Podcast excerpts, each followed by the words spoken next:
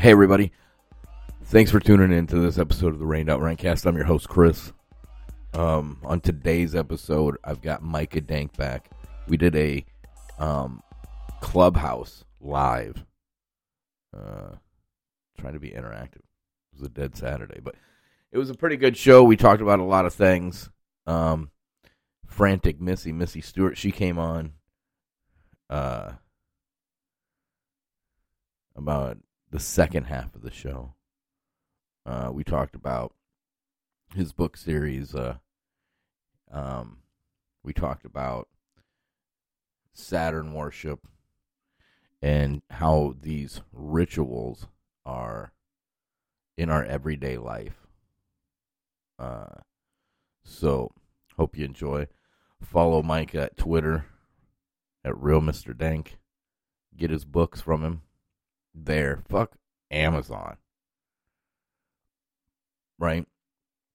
Fuck Amazon. Get the books from Micah. Twitter.com slash real Mr. Dank. That's what you want.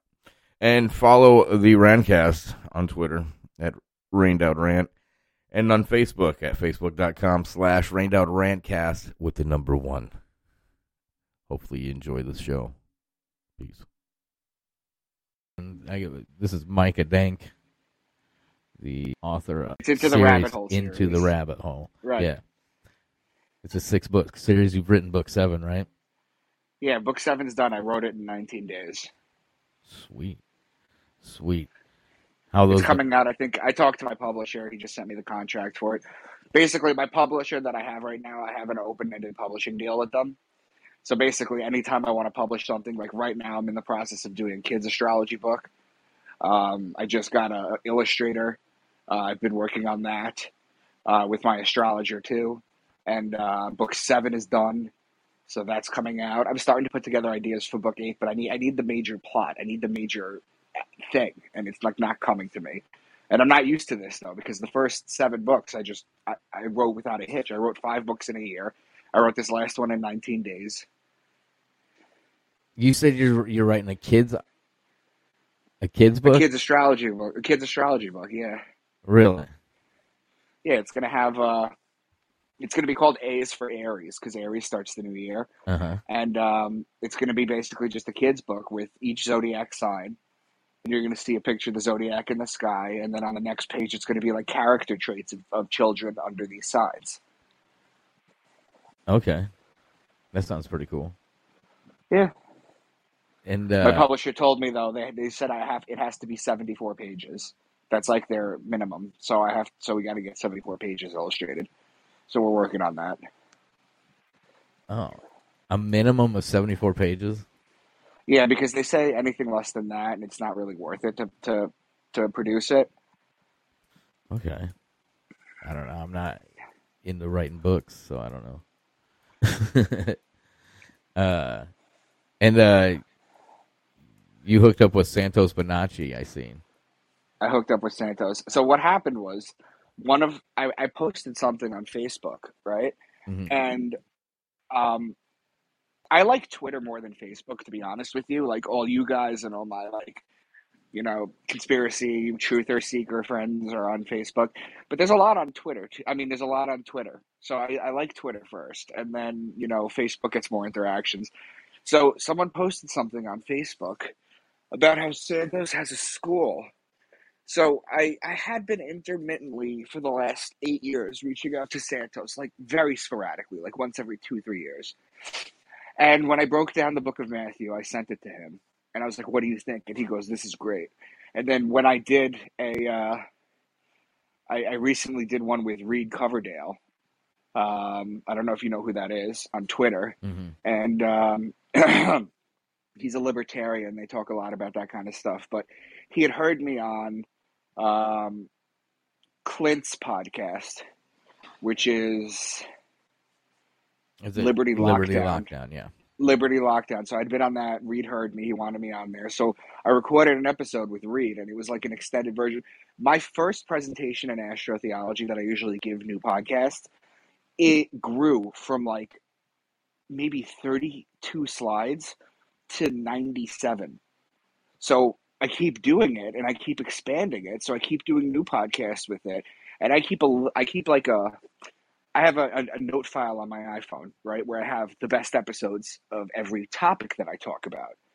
You know, yeah. and um, I that's what I send to people. I just copy and paste it and send it to people, and um, usually they let me know about that.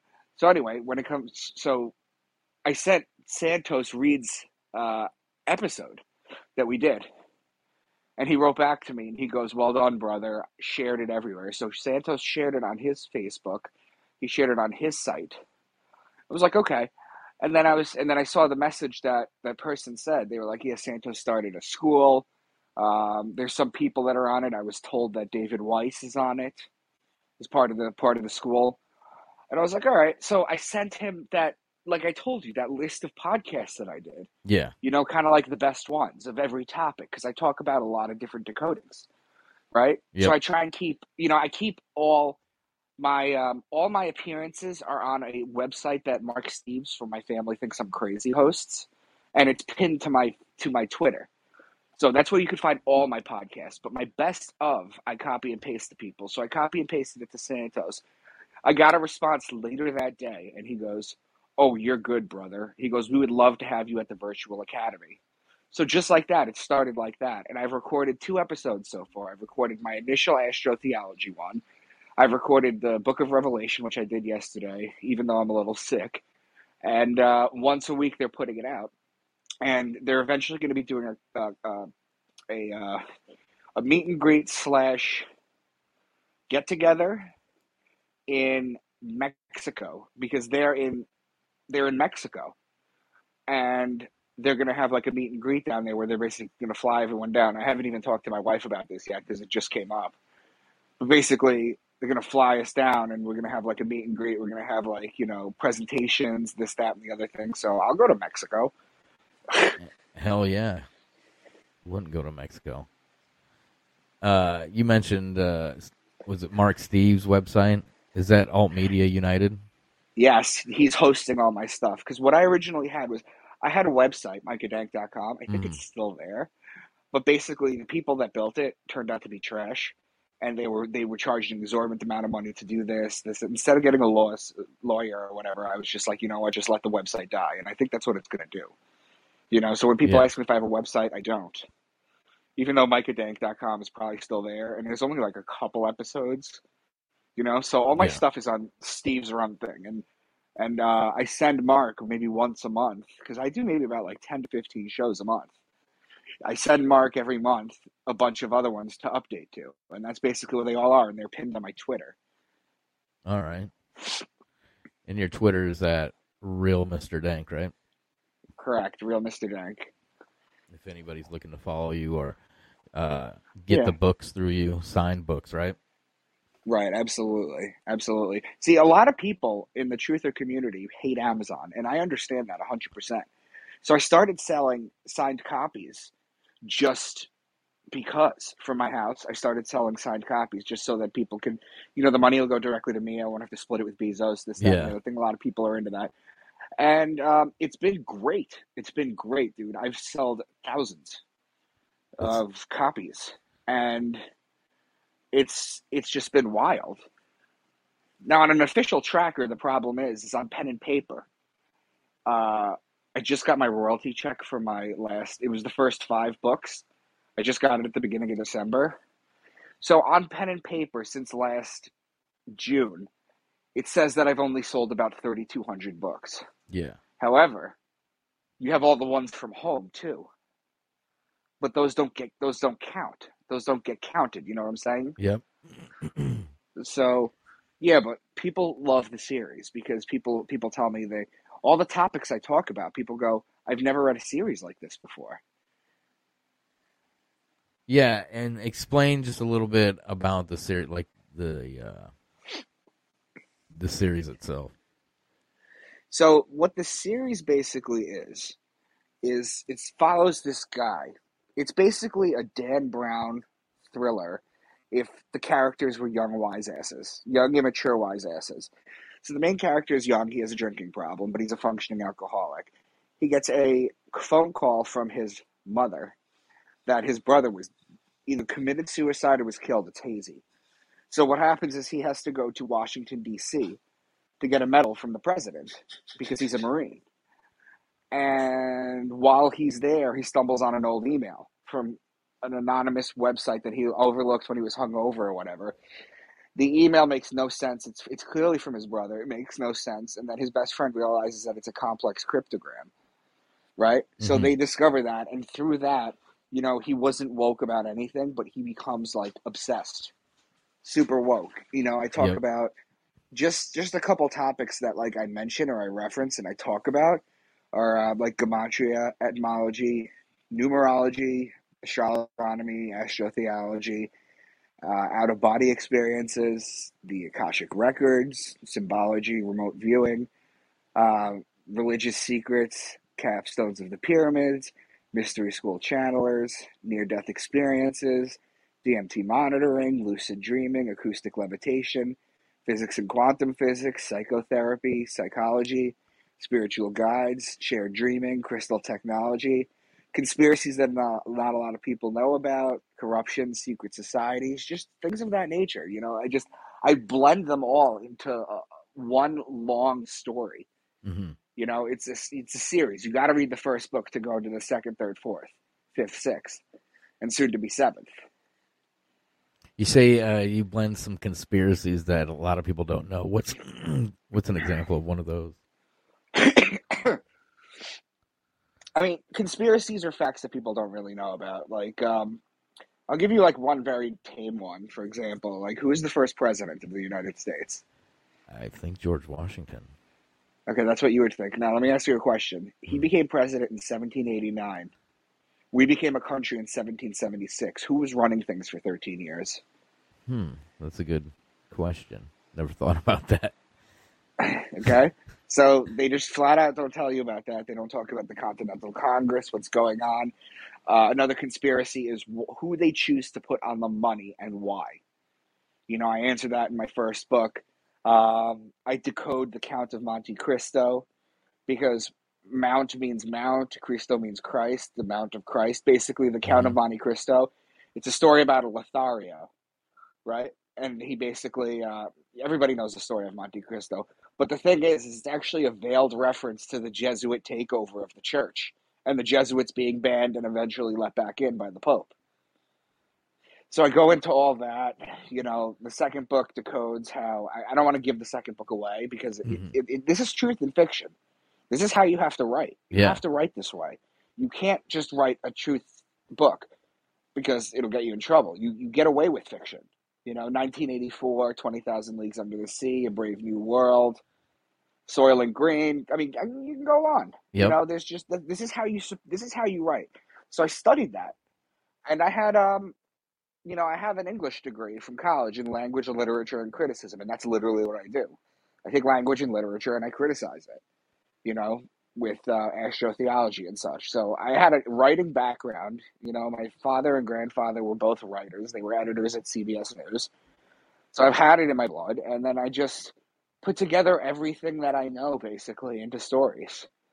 You know, there's also funny conversations between the characters, immature, you know, conversations that'll keep you laughing. Um, there's just all sorts of stuff in the books, you know, and they're not long reads. They're only about 260 pages a read. That's it. 260 pages, and it's not even a small font, you know. But it, someone sent me, I forget who it was, because I'm at the point right now where I can't remember names of who says things to pe- to me anymore because there's just so many people. Mhm. Um, one of them said to me, um, sent me a picture. She took a picture of my first book with a bunch of um, sticky notes throughout the pages, going, "I have to go back to read this." I'm like, yeah, well, that's what I want you to do. Is I want you to. What people are going to do is they're going to go through my book, they're going to read something, and they're going to go, "That's there's no way that's true," and look it up, and then they're going to go, "Okay, I guess that's true." Then it's going to happen again and again and again, and by like the fifth or sixth time that they're like, "This is not true," and they see that like it's true, or they do some digging, they're going to start to just realize that this is truth and fiction, and they're going to be able to read it that way. Yeah, they need to have a pen and paper when reading your book. Yeah, people do that. People t- people tell me that. Hmm.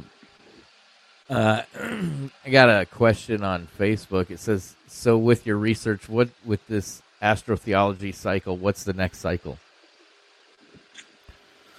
Read that again. It says, "With your research with astrotheology, what's the next cycle?" So the next cycle. So okay, in the age of Taurus, it was the Egyptians. Okay, they Mhm. were the prevalent people. Now the Egyptians during the age of Taurus used to have hieroglyphs of the bull with the sun between their horns. They would tell you they'd worship the sun in Taurus. Then they start to fade. In the age of Aries, the Jews come up. That's why they blow the, the ram's horn to the sky. That's why they smear the lamb's blood on the door to keep God from killing their firstborn son. It's the same story over and over. Okay, then they start to fade. Then in Pisces, the Christians come up. That's the two fish. That's why Jesus feeds the masses with two fish. It's why you have the Vesica Piscis, okay, which is the center of two circles, which is the Jesus fish. The Jesus fish, okay, numerical value is 247 over 153. 153 also happens to be the same amount of fish that uh, um, Jesus saw Simon Peter pull into the boat when he told him to toss the net on the other side. So the ancients knew all this. Right now, we're going into the age of Aquarius, which is symbolized by the man with the water pitcher. Aquarius is the sign of the man.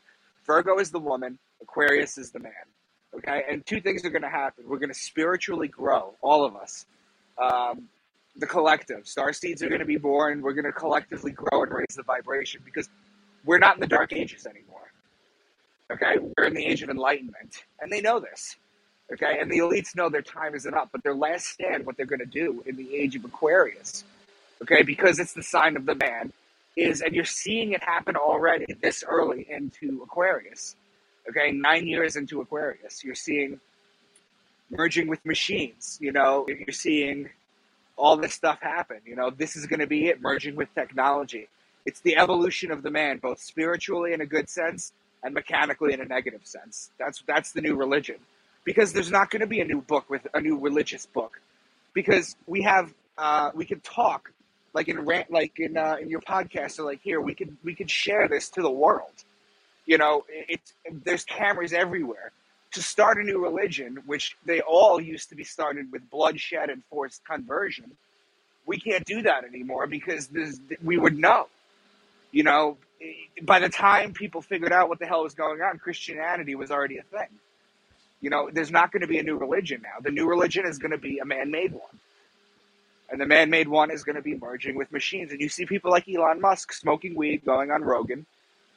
And he's talking about how he's been warning people not to do this or they should slow down. And then what happens? He goes back to it and he does the same thing.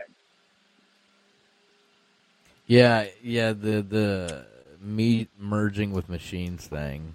It's uh I think Elon announced last week that the first uh Neuralink's going to be installed in a brain next year. Yep. They already have it succeeded in pigs. Yeah, and I thought they had one in a monkey that could play pong or some shit. So, Yeah. it's scary times there. Yeah. And There's another thing that they did in, in one of my books. I'm not going to say which one, but in one of my books, um, I reference how, because they do something similar in the books, they have to. Okay? They basically go into a DMT coma because they have to, they go into a DMT hibernation with a drip, a DMT drip. Mhm. which is different than just soaking DMT. This is a continuous drip; it can keep you under. And they end up infiltrating this guy's coma because they need information from this guy. However, Japan has recently, a couple years ago, what they did is they hooked up like a Neuralink to three people's brains in three separate rooms in front of a large projector, and just using their mind, they played Tetris against one another.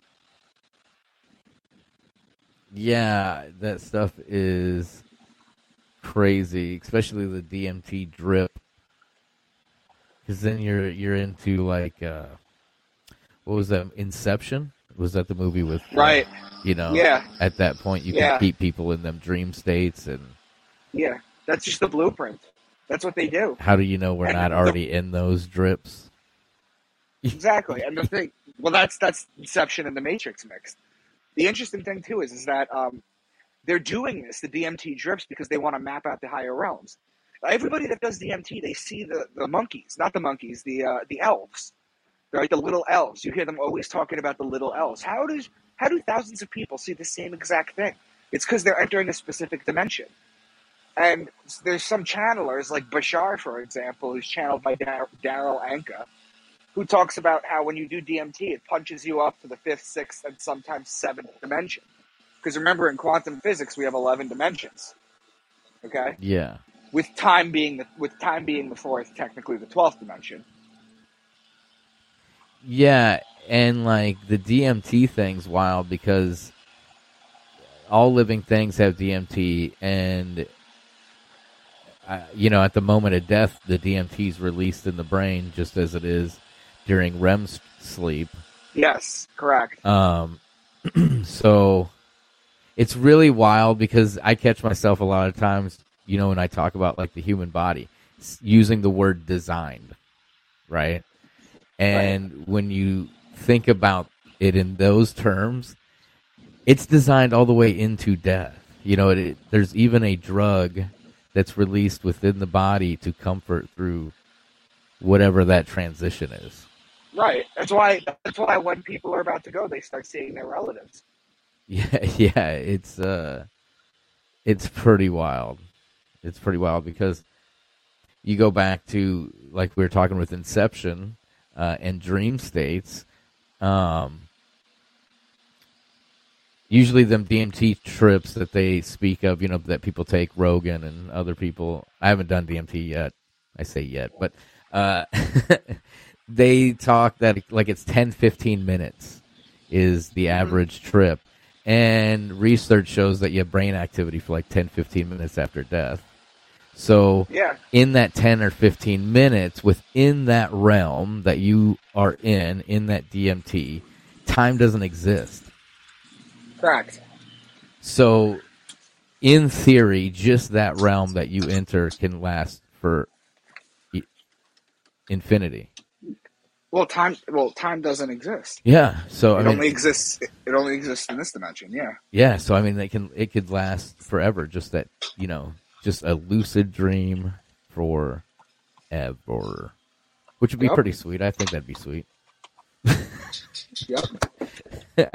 I mean, I don't want to get too dark with it, but uh, yeah, and and uh, now we're you know it's Christmas time, you know, right? Mariah Carey's on every channel right now, and uh, Christmas time what's like some of the uh, would it be astrotheology just with Christmas and the whole, I guess, ritual? Because I mean, it, it, the whole thing comes from the pagan Saturnalia war, you know. Right. Um. Yeah. So Christmas does. It's celebrated on the 25th because that's the day the sun comes back to life. Mm-hmm. Okay. And I talk about this too. The sun rises a degree on December 25th. It starts that. Then it rises a degree every single day. After that, until it reaches um, June 21st, which is Cancer the crab. And the reason it's the crab is because the crab walks sideways. And what the sun does is on June 21st, it stays at that height. That's the highest it'll get. That's the summer solstice. It's the longest day of the year. And then for three days, it walks sideways. And then on June 25th, it drops a degree and then it continues to drop a degree every single day until it hits December 21st, when the ancients used to say that the sun was dead because the sun wouldn't rise above the horizon. It was the winter solstice, it was the longest night of the year. And then it walked sideways for three days. So then suddenly God's sun was dead for three days. And then that's why he comes back to life on December 25th. Now, I mean, as far as Christmas goes, you have uh, I'm sorry, Wepwat and Yinipu they load the toys that Khnum and Ptah make onto sledges, pulled by golden jackals, and deliver them to all the girls and boys who live within Maat. That's the same story of Santa Claus. And if you ever listen to Santos talk about Santa Claus, did the uh, the shit? I had a question, and then this you threw out those names there about the Santa Claus and Mott because that comes from the story of Mont, right? Right. Um, and also like it goes into like Egyptian, you know, like uh, people don't. I don't know if, if everybody knows, just like etymology of time as far as like hours comes from Horus, and Horus, Uh-huh. you know, was the sun god, and he wa- basically walked across the sky and Yeah, the Ho- that's where we get the Horus Like- scope from. Okay, Mm. and what happened? The sun walks in twelve steps across. They used to say Horus walks in twelve steps across the sky because there's twelve hours in the day. There's twelve hours at night. Okay, and what happens is at noon time. Okay, it's twelve o'clock. He was known as the Most High. Well, Jesus at years at twelve years old was known as the Most High. That's because when the sun hits twelve o'clock, it's at the Most High. And Jesus at 12 years old then basically disappeared after that and then that when he started his uh what age did he start his uh So it's real simple. They, they talk about Jesus disappearing at 12 and coming back at 30 like it's a big conspiracy, but it's really not. If you know the history, you'll you'll understand this. So let me ask you a question, Bud. What happens when what happens to a young Jew at the age of 12? is that when the bar mitzvah Exactly. they become a They get bar mitzvah or they get bar mitzvah or bat mitzvah. They become a man. Mhm. So he becomes a man and he goes off to study. This is what the story tells you. He starts his ministry at 30. I started mine at 32. Okay? 30 is the year. Now, why is 30 the year? Okay? It's because the Jewish religion goes back to Saturnalia worship. Yep. Okay? Okay? We could talk about the earrings. We could talk about the wedding rings The for the rings of Saturn. You could talk about the black cube on the Jew's head. It's called Talk about tefillin. They Adele and her love of Saturn yeah, you could talk about Saturn. loves That's it. Saturn But but here's the thing: why did he start his ministry at thirty? Well, the Saturnalians used to say that you could not start teaching until Saturn came back to the point it was when you were born. That takes thirty years, Mhm. so that's why he starts at thirty. It's all related. It's all related. You just have to understand the history. yeah and yeah I mean it all comes back around kind of like Saturn every 30 years you know uh what's um it's the same as like you know easter right the s- spring equinox right Correct. what does that represent You know- Easter goes back to Ish- Easter goes back to Ishtar. yeah But Easter is basically so there's two things that are so Easter's in Aries, just like Passover is in. Aries. So what happens is in uh, for Passover. Now in the Jewish religion, Passover is when God passes over all the houses in Egypt and kills anyone who doesn't have the lamb or the ram. Remember, the Jewish people are the ram. Anyone that doesn't have the ram's blood smeared on the door. Okay, well, okay, that's the Jewish religion. Now, astrotheologically, okay, it happens in Aries because the sun passes over the equator on March 21st. It's a 12 hour day, 12 hour night, just like September 21st. Okay? Then the Christianity, okay, it's the resurrection of the sun. So you see, you have the pass over yeah and the resurrection of the sun. It means the same thing. and the symbology Okay. of the cross itself crossing Right. over the equator Exactly. It's crazy. And even like uh speaking of the symbolic well symbology, the word symbol, you, you have the word bowl in it there. Uh but hmm a cross, a perfect cross can be folded up into a cube, Yep. you know. I mean it all goes back When you to flat pa- when you flat pack a box, it's a cross. Yeah. Yeah. That has to do with sacred. That has to do with sacred geometry, which I don't get too much into. it's just wild. It's just wild how uh, like deep the stuff is and then like how it's how we still like do some of these rituals today. You know, and then people are involved in ritual without even knowing they're involved in ritual or understanding their Well, imagine, imagine, like, think about this. During the times of the Greeks and the Romans, right? They had their gods. They had their gods. They had Jupiter. They had Saturn. They had their gods. which the Romans powers. were known as children of Saturn, right? I believe- correct. Yeah. And they had, but they had their gods. Mhm. They had their gods, and you couldn't tell these people they didn't exist. Okay, it was all solar worship. It was all Saturn worship. Okay, you got to remember Saturn was a lot closer to us than it was now. Now it's just a faraway planet. Okay, back in the day, it was known as our second star, if not the first star. I mean, the sun. It was the first sun. It was a lot closer. You used to see the rings. You used to be able to see it. Okay, there was a war in heavens. The and it was at. A, I'm assuming it was at a tilt, so you could see the rings, and then they look like horns as well. That's where you get the swoosh from Nike. Represents the rings. You know, the Nike swoosh represents the rings. I've never Saturn. heard of that before. Yeah, Okay, because Nike's Makes some sense. dark shit too. yeah.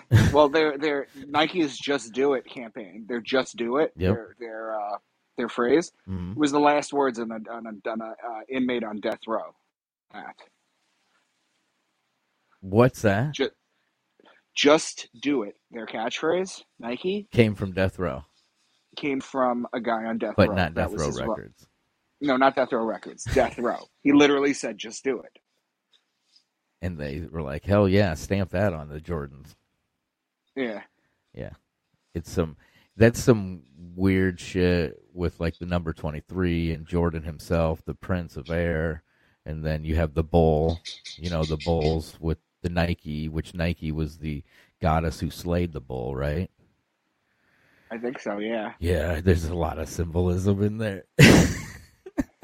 and when you you see all this stuff in there, it's like God, how like, I mean, they really plan it down to the finest detail.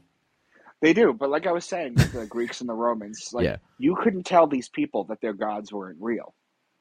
Okay, hmm and it was all Sun and Saturn worship. That's all it still is. You can't tell people that that you can't tell Christians that it's just still Saturn and Sun worship. That's yeah, all it they, it's uh, it's a big disconnect. You know, uh, even like things like I heard like the word the name Solomon, like King Solomon. You have soul, like solar, like the sun, Om, and then on, like the city of On, the the Heliotropolis. I think it's- Heliopolis. yeah. Heliopolis, So yes. Sol, Sol is Latin for sun. hmm Om is Buddhism for sun, hmm and On is the Greek city of light, Heliopolis. Yep. It was the city of light. That's why when you go into a bedroom, you turn the lights on. Yeah. So that's why it's that's why it's called on. And then the And, uh, the on The symbol. interesting- the on Yeah. symbol on everything on your Xboxes, your TVs. That's sex magic because you have the open circle with the phallic symbol entering the circle. right. Well, that's what that's what Solomon's temple is too. Yep. If you look at uh, if you look at if you look at a faithful recreation of the blueprint of King Solomon's temple, it's just a penis entering a vagina. Yeah, and uh, that's what the um, mm, what it, Lincoln is it not the Lincoln Memorial The in DC Washington Memorial. Yes, with the, the the water, and then you have the obelisk, which you see at a certain angle. The the phallic obelisk is within the waters, within like it because it reflects off the water of uh, whatever that pool. Right. Yeah, the reflecting pool is that what it is? And the Right. capital itself, I think, is modeled off of King Solomon's temple because a lot of people don't understand that either. That capital, it's spelled with a T O L uh, because it's it's a temple. Right. You know, there's a lot of people that don't understand this. They don't understand the work and the thought that was put into just DC, just DC, just in the roads, just in the position of buildings, is all has to do with the stars. There's a literal star in DC. The roads are a star. Yep. Wait till you see what they did to the Vatican too. Yeah, the Vatican is laid out the same way with the obelisk uh, and um, the same sex magic. It, it's a it's all s- comes down to sex magic, like the Star of David, the two triangles, the male and the female coming together, um, the duality, the the you know the blue and the red, so to speak, coming together and becoming one. Exactly. It's the same thing we see with uh, don't get too deep into it, but 9/11 with the two buildings. Uh, one tower had the phallic antenna on top, and they both came together to become the one World Trade Center. Well, the interesting thing too is is that so September 11th hmm um, is actually a very, very special day because uh, it's the New Year in Ethiopia. So Ethiopia doesn't have our Mm. calendar. Ethiopia has a 13 month calendar. They have 12 months of 30 days, and they have one month of five days. Okay, September 11th is their uh, New Year. Okay, they also have the Book of Enoch in their Bible still. Okay, they still have that. Yep. And in Ethiopia, a lot of people claim that there's a temple or a church that has the Ark of the Covenant in it. In fact, there was a news story like six months ago. It, they got buried in the news, but apparently, like 75 people tried to raid it and they all got killed. Um, were the Brahmins? Was that part of Ethiopia? I don't remember. I don't recall. I haven't really studied that much into it, but I think I'm going to incorporate it into my Because the next book. Brahmins, I mean, I know Maxwell talked about the Brahmins being the most high. They were the ones you had to be a Brahmin to speak to God, and that's where Abraham come. You know, you a a Brahmin. Well, Abraham comes. Abraham comes from two things. It comes from Bra. So Abraham and Sarah is Brahma and Saraswati. Okay, so yes, it does come from that. But Abraham comes from something else too in Hebrew. Um, Abraham, before his name was before Abraham was Abraham, his name was Abram. That was his name before God gave him the name Abraham. God gave him the name Abraham after he successfully almost killed his son, and God deemed him worthy. Abram is a combination of two words in Hebrew. It's Abba, and Abba means father in Hebrew, and Ram, which means ram, father ram. Well, he, he's the he's the beginning of the Jewish religion, the father ram.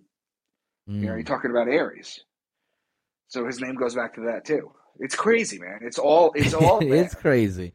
It's kind of like I, I got to thinking, which I, I'm sure I heard this, but uh, in uh, was it in Genesis when Cain, Cain killed Abel, right? And uh, you think about, you know, Cain kill did Cain kill his brother? Or did Cain kill a bull? Right. Was it a sa- a bull? You know, it's a sacrifice, or you know, it's a sacrifice. Well, the interesting thing too is, is that when when it comes to Cain and Abel, I make this decision this distinction twice.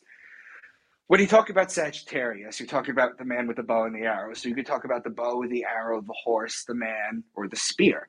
The spear, because the spear is an instrument of death, and in Sagittarius is the day of death, December 21st. So there's two important deaths that happen in the Bible, or the two most important deaths. The first one would be Jesus, hands down. Okay, and what happens? He's hit with the spear of destiny to his side to check if he's dead. Then what would the second one be? It would be the first murder. It would be Cain and Abel. Now Cain hits Abel in the head with a rock, right? yeah, So that doesn't really see anything. But the name Cain in Hebrew, um, Cain means spear. So the word spear has a connotation to death. Man. Yeah, I- and like like I said, I mean, Cain slayed Abel. Abel, like when you go back and because everything goes back to bull worship, sun worship, Saturn worship. It's the planets are Saturn and the sun, Jupiter, and then you have you know horned ones because the horned ones are the fertile ones. Back to a fertility type thing. So you have the bull, and like with Aries, you have the ram, which is a horned one. Even the owl, uh, the horned owl, uh, which the owl represents being a represents time, father time, as in Saturn, can also see 360 and see in the dark. You know that's why the owl is a. is a- They worship it at Bohemian Grove or whatever. Yeah, well, I was going to say that too. Is the owl is incredibly important to the Illuminati. yeah, So are the bees. The bees. The bees, yeah. You never heard of that? I don't think so. Enlighten me on the bees. The bees go back to the sign Cancer to a group of stars called the Beehive Cluster.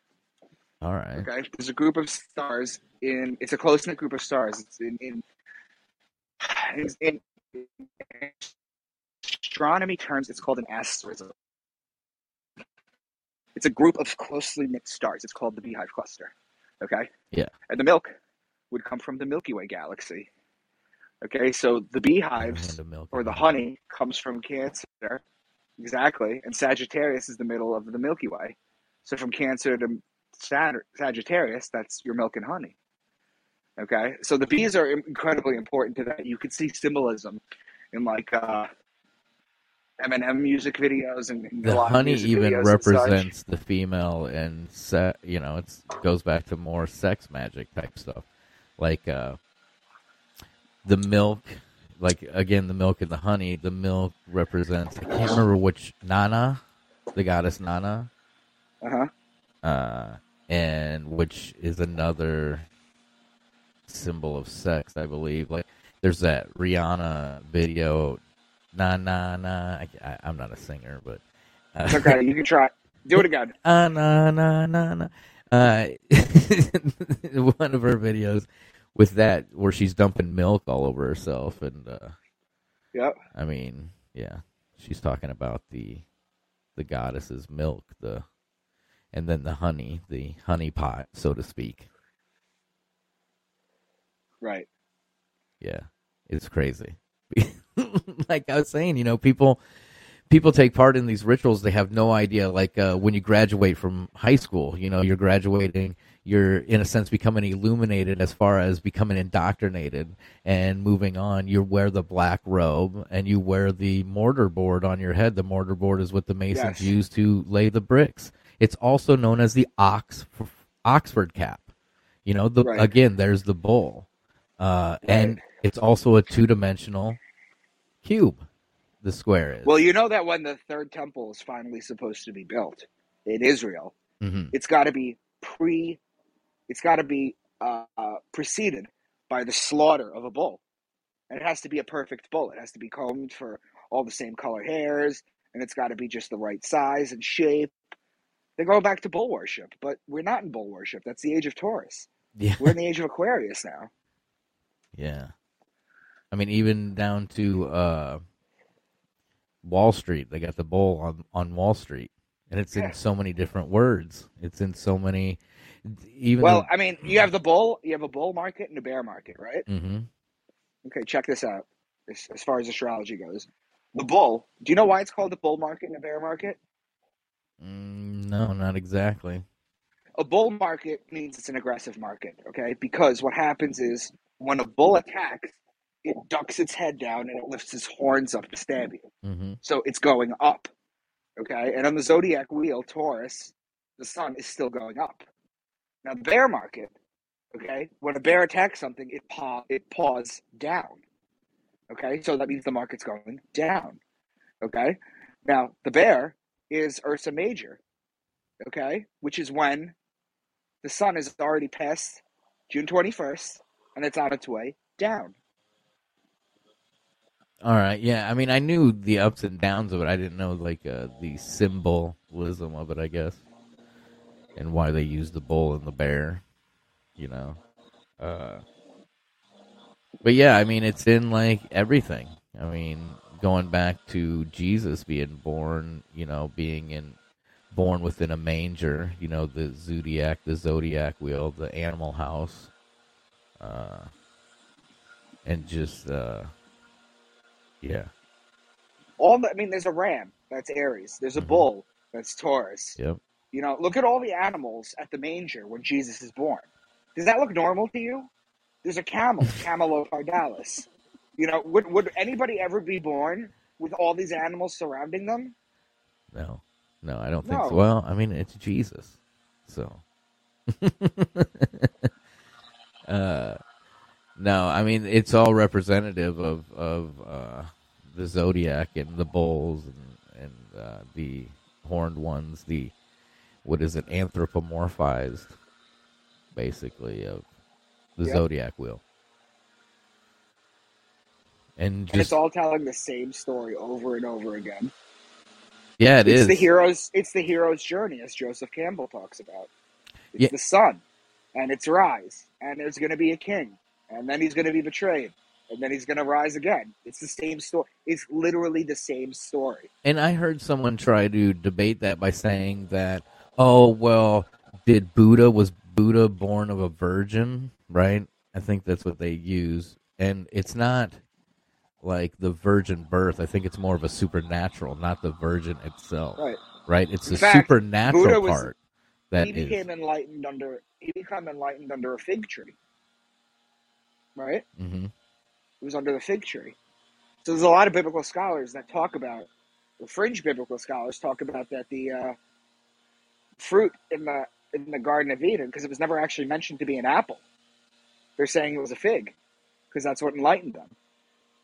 Yeah, we've just correlated it to an apple, and then that's where you get the even um, Apple's logo. Uh, it's got the bite out of the apple, Mm-hmm. representing, you know, the tree of knowledge, which that is like, uh, is it agnostic where they believe that the roles are basically reversed? I guess. What do you mean? um, where some believe that the snake was basically the re- God, you know, giving Adam and Eve knowledge instead of keeping them within the garden. Well, the snake. My take is there's there's two snakes in astrology. You have Hydra, which is the sea serpent, and you have Ophiuchus, which is supposedly known as the thirteenth zodiac sign. But I don't follow uh, sidereal astrology because all the work that I do it doesn't line up with it. If you add a thirteenth sign in there, because then Scorpio is only like six days long.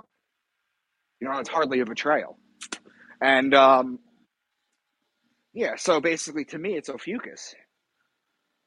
Which uh, you mentioned Scorpio there in the betrayal, uh, Right. and you're talking about the betrayal of Jesus, and Correct. That's why he was betrayed with a kiss.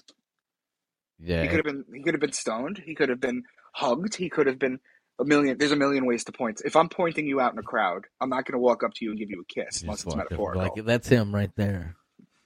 Exactly. He gives him a kiss. Why? Because when a scorpion or Scorpio bites your hand, it leaves an imprint in your skin that looks like a pair of lips, but it's full of poison. That's the betrayal. Did is that like uh it did not? You know if it happened like in the house of Scorpio or? Uh, So the story is metaphorical. Mm-hmm. Okay. yeah. It's encoded. Understand that. It's encoded. So when I say something happened, it doesn't literally need to. Like I'll, people will, I'll tell people that the death is December twenty first, and I'll get people telling me that no, Jesus, you know, his, the, the the his the Last Supper was a Passover dinner. He died in Aries, and I'll say that's the story, but that's not what it represents. Yeah, and I seen where uh, the December 25th birth actually represents Tam- Tamud. I think. Tammuz. Is that what it is, Tammuz? Tammuz. It happens to Mithra. It happens to Horus. I believe Osiris. It happens to all of them. To me, the only thing that Zeitgeist didn't do was they didn't go far enough. Now, okay, there's 12 zodiac signs, right? Yes. Now, originally the calendar was only 10 months, wasn't it? Right? That's why Correct. you, gotta understand October, November. different. So the months don't line up directly with the zodiac. Okay, each zodiac has three days of ten. That's what they're called deacons. That's why in church there's a position called the deacon. Okay, there's four cardinal signs. That's why there's a position in the church called the cardinal. Okay, there's uh, it goes into that. So each deacon is ten days to thirty. They don't line up exactly. Okay, Yeah. now they added Caesar Augustus and Julius Caesar as July and August. Okay, that changed the calendar a little bit. However, if you look at the sun, it tells the hour of the day. If you look at the moon, it tells the day of the month. If you look at the zodiac, it tells the month of the year. Okay, it's a perfect calendar. That does that didn't change. We did when we added two months. We didn't just get magically two new zodiac signs. That's not what happened. Okay. The zodiac has pretty much stayed the same. I've traced it back 40,000 years to the Lascaux Caves. In fact, the zodiac has only mildly changed over time. During the the only time I saw that it changed was during well, obviously the Chinese have a different one, but the only time I saw the zodiac change in history was during the Egyptian times, where two signs changed. You had um, in in the sign Cancer, the crab, that used to be the scarab, the beetle. Anybody who's ever seen the movie The Mummy knows those little creatures that eat everybody. Those Yeah. are scarabs. That's why St. Augustine called Jesus the good beetle. Okay, because he used to be the beetle. Okay, and Leo the lion used to be the sphinx. But aside from that, it stayed pretty much the same throughout history. Yeah, the when you said Leo the Lion, I, I thought of uh, the Wizard of Oz and how that's Uh-huh. a story of the zodiac because you have you know Dorothy. She It's represents all the spring. same story, my friend. It's, It's all the same story. Crazy, and you tell people that, and they think you're out of your fucking mind. You're like, well, look, Leo is You have know to really summer. Leo, understand you know, the, metaphors. the cowardly lion represents summer. The Tin Man represents winter. Yeah, The yellow brick road represents the sun. yeah, You know, like I hear you. Oh, let me just shout out Missy real quick. Missy, I uh, I reached out to uh, Richard Syrett for you. I put in a good word, so he will read my pitch and he will email me back and let me know. And then you do the show with him, and then if he likes you, he puts you on coast to coast, and it's that simple. So shout out Missy. boom. I invited her up, see if she wants to come up. Uh, but yeah, it is. It's uh the the symbolism and the stars, because yeah, I mean, it's the sky clock. It's on a cycle. It's on a, and it's a pretty accurate. I mean, it's a it's a it's what they followed for so you know for thousands of years. What's going on, Missy? Uh, all day it's been quiet. The minute I need to be on something important, I don't know what the hell's going on next door, but I think they're pressure wash. I don't know. Good time. It happens. Hopefully it's not too loud in the background. If you guys hear a bunch of background noise, let me know and I'll figure out something else. Nah, it's pretty Yeah, good. I'm gonna let I'm gonna let you guys talk for a few minutes because I'm I'm, I'm I, I did this show today sick, so I'm just gonna lay here and let Missy fill in the blanks. Missy's been texting That me. sounds so pornographic. I can't believe I'm allowing you to say that to me. I'm just gonna lay back and let you do whatever. yeah, pretty much. Well, you- should I read what you just texted me? Sure, I don't care. Oh, When I gave her the shout out for uh when I gave her the shout out for Richard Syrett, she goes, "You trying to get me pregnant?" You gotta have goals. Yeah, that's funny. yeah. Yeah, y'all Um, are y'all are killing me because like you know that's like my jam is like all this biblical you know history and like not just not just like the the stuff that's written in the Bible but like the mythos that's behind it and how it's carried over into other religions and like the fact that I think it's berserker that Abraham or Abram whatever his name was uh Abram like was from Ur. Let me see if I can pronounce it right. Ur, Ur, I can't. I think can't Ur. Ur was Ur. Iraq, wasn't it? Ur was Iraq, Ur was Ur was Sumeria. right? Iraq, Yeah, right? you do rock, but uh, yeah, it's Sumeria. So it's like one of those. So the Epic of Gilgamesh was like deeply embedded, like as part of like what they were into, and the whole bull god. You got to remember, Baal, right, is the name of the uh, Sumerian bull god. The Sumerian female entity is the god of, called Sin, the Sumerian moon god. Which is moon. Right. the wages of sin are death, for example. What? That's a biblical quote Didn't it people love. go further to? Isn't it inverted? I I I heard, man. I think from Bill Cooper that I'm like, what, which thing are we talking about? Everything's inverted. well that the uh, the moon and the sun. The moon was masculine, and the sun was feminine. And Uh, at some I point. I had a really crazy because that's where the word "men" comes from. that that I there was a uh, uh, uh, lunar eclipse and it kept happening over and over again, and it was like the it was like it was stuck in like a repeat pattern, and it freaked me the fuck out. Well, actually, it was the night before last because I didn't sleep last night at all because it freaked me out so bad. The But it's like we were stuck in this stage of in my dream that we were stuck in this stage of this lunar eclipse. It just ha- kept happening over and over again, and it was like causing chaos. Wow. Okay. Okay. So Yeah. like a Groundhog Day lunar eclipse. Yeah. And like you couldn't escape it. It was like so clear in the sky that everybody could see it from everywhere on the earth at the same time. Wait a minute. Everybody everybody around the Earth could see it at the same time. Yeah, So then That's it how- would that's- that's confirm that we're all on a flat. Earth at that point. I guess maybe. I don't know.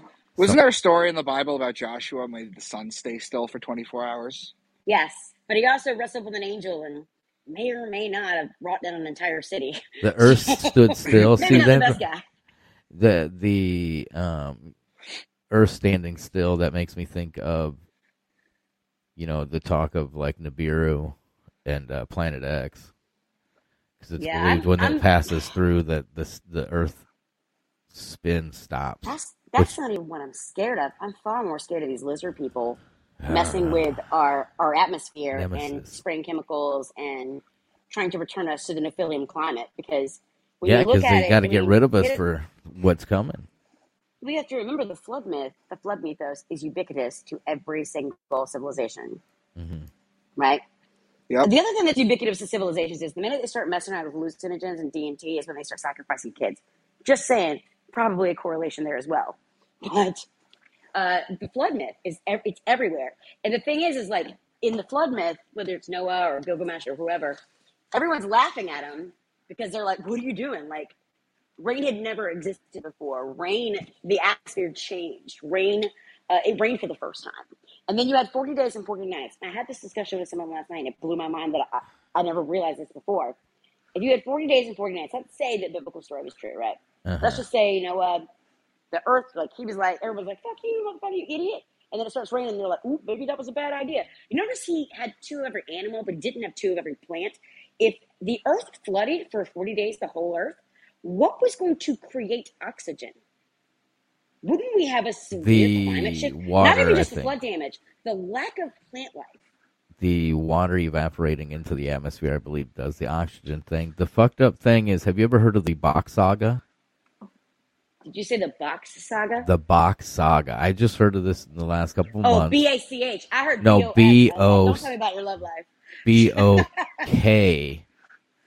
I believe Yes, it's okay. Helsinki in Iceland, I think, where they they talk in their family lineage, which the etymologies of their language kind of is like holy shit. You know, it goes seems to go even deeper than what we're even talking about, and they're talking about the Garden of Eden was when the planet was at perfect alignment, perfect. It was standing perfect to the sun, right? So at that point, Uh-huh. All the entire side if it's round or whatever you know speculation but uh the entire side of the earth It's not round either, though. but the entire side of the earth that's pointing towards the sun would be lit evenly right? So you wouldn't have summer or winter. You'd only have day and night. And then at some point But there was a also- catastrophe a that tilted the earth. Because if you think of a top and it starts to lose its speed You're missing a big piece of the puzzle. Which though. is it? You got to remember that people that lived in Iceland, these were all refugees from the collapse of Doggerland. okay The flood story in the Celtic religions is when Doggerland got flooded. Uh, there's a big piece of land. You, you know what Doggerland is, right? Yeah. Yeah. i'm not familiar and with it, it's all Doggerland. underwater. Well, it's, it's a it's a big piece of like Never it was a there. it was a very shallow uh, part of like the the the north was it the North Seas or the British? So you tell me, uh, Micah, you're you know It was in that area. It was in that general area. Yeah, it was the like British Channel, Green- around that It was like off Greenland or something. yeah. Well, there was a fisherman that was like doing bottom fishing, and he came across a really really old uh, bow and arrow, well arrow, right? And they were like, "How did that end up there? There's no way that could have ended up there." Turns out there was an entire civilization of all these like uh, ancient people that were living in this land and this area when it was above the water during uh, the ice age, and it was like it was considered to be a paradise. Uh, lots of game. Uh, you know, it, it was it got the warm weather that came from um, the Gulf Stream, so it brought like I mean everybody knows the warmest part of you know Britain is uh, oh, what's the name of the island? The bottom of the, the bottom of it. Fuck my brain, y'all. I'm sorry. I can't remember. And Brittany in France is like the warmest, right? Because it gets that Gulf Stream uh, that brings that warm air up from the south, right? Well, when Doggerland got flooded, those people, uh, it was like a massacre, like thousands and thousands. Of, and when we didn't have a lot of people on the earth at the time, a big chunk of the population got wiped out because it was a sudden flood. Like the dam broke and the whole thing went underwater quickly. And uh, a lot of those people became refugees and they became what later on became the Scandinavians, and the Vikings, and what also later on uh, occupied uh, Iceland and certain points Greenland. and they brought those mythoses and those those that concept of Eden, and it even like gave structure to their Norse uh, mythology. Well, like This is a real event that happened. the Eeyore Bach, this is the guy who tells of his family lineage. I just, like I said, I just got into it on into this. I think I heard about it through uh, Andy of the Deep Share podcast, Oh, he's awesome. and uh, he's done a couple episodes on it. But the Ior Bock thing, like when they're talking about the Earth being at sitting perfectly, I mean, it makes sense that at some point the Earth tilted and it caused this shit to go out of whack. Well, look at the Sahara. It used to be green. Yeah, I mean, There's there's all these different rocks and all that have uh you know uh I, I don't want to say caveman. I'm not Neolithic. I guess is the right term. Uh, paintings of giraffes and like just plenty of game. It was all green.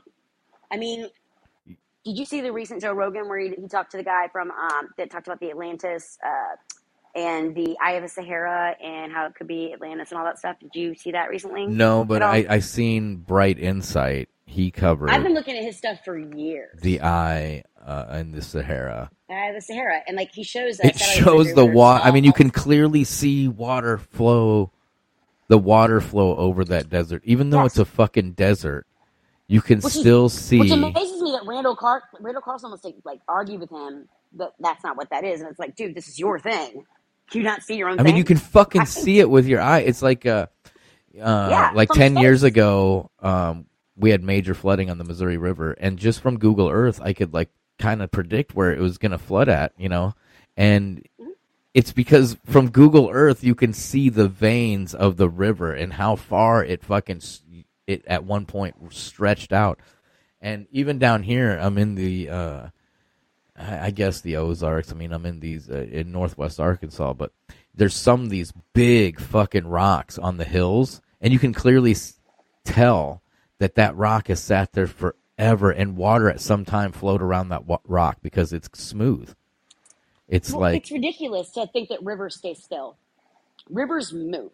They change trajectory. They change paths. I mean, like, just let's look, for example, the concept of Sumeria we were just discussing. They were fed by the Euphrates River. Well, the Euphrates River moved. The Yangtze River moved. The Yellow River moves. And maybe they call it the Yellow River because it's choked with Chinese people. I don't know. But a lot of people die because it moves. The, the, sun, the Seine moved. Uh, the Danube moved. All these rivers, they're all these ancient riverbeds are everywhere.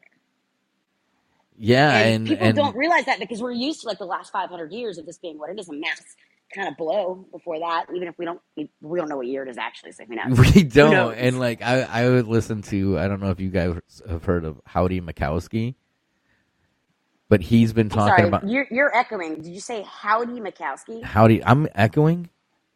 Howdy, Mik- bit yeah Howdy Mikowski.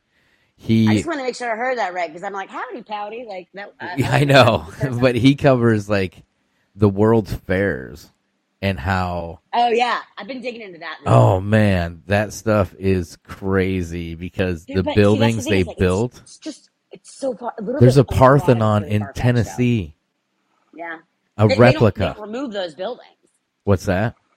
they don't necessarily remove those buildings. They, a lot of those buildings they pick up and move to somewhere else or sell them. It's creepy. It's weird. I don't know how It's they very do it. I, I don't know how they do it. I mean, the Chicago's fair, and then like they they the one they had. in- great documentary on the Chicago Fair, uh, and it's it's uh, narrated by uh, oh my god, who's the guy that played Willy Wonka? Oh my god, Um, what's his name? Gene. Richard- no, not Richard, Gene, Gene Wilder. Wilder. Gene Wilder narrates it, and it's called like the White City on the Hill or something creepy like that.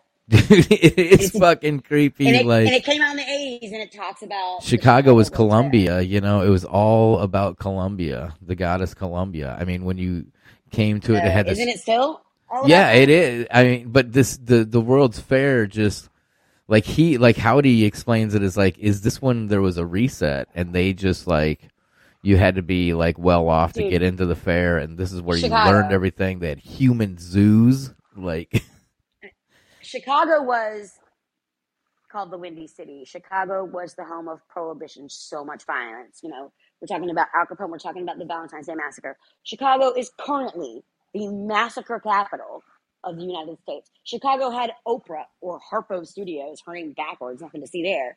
Chicago had uh, the riverboat Yeah. that capsized with like 3,000 people on it.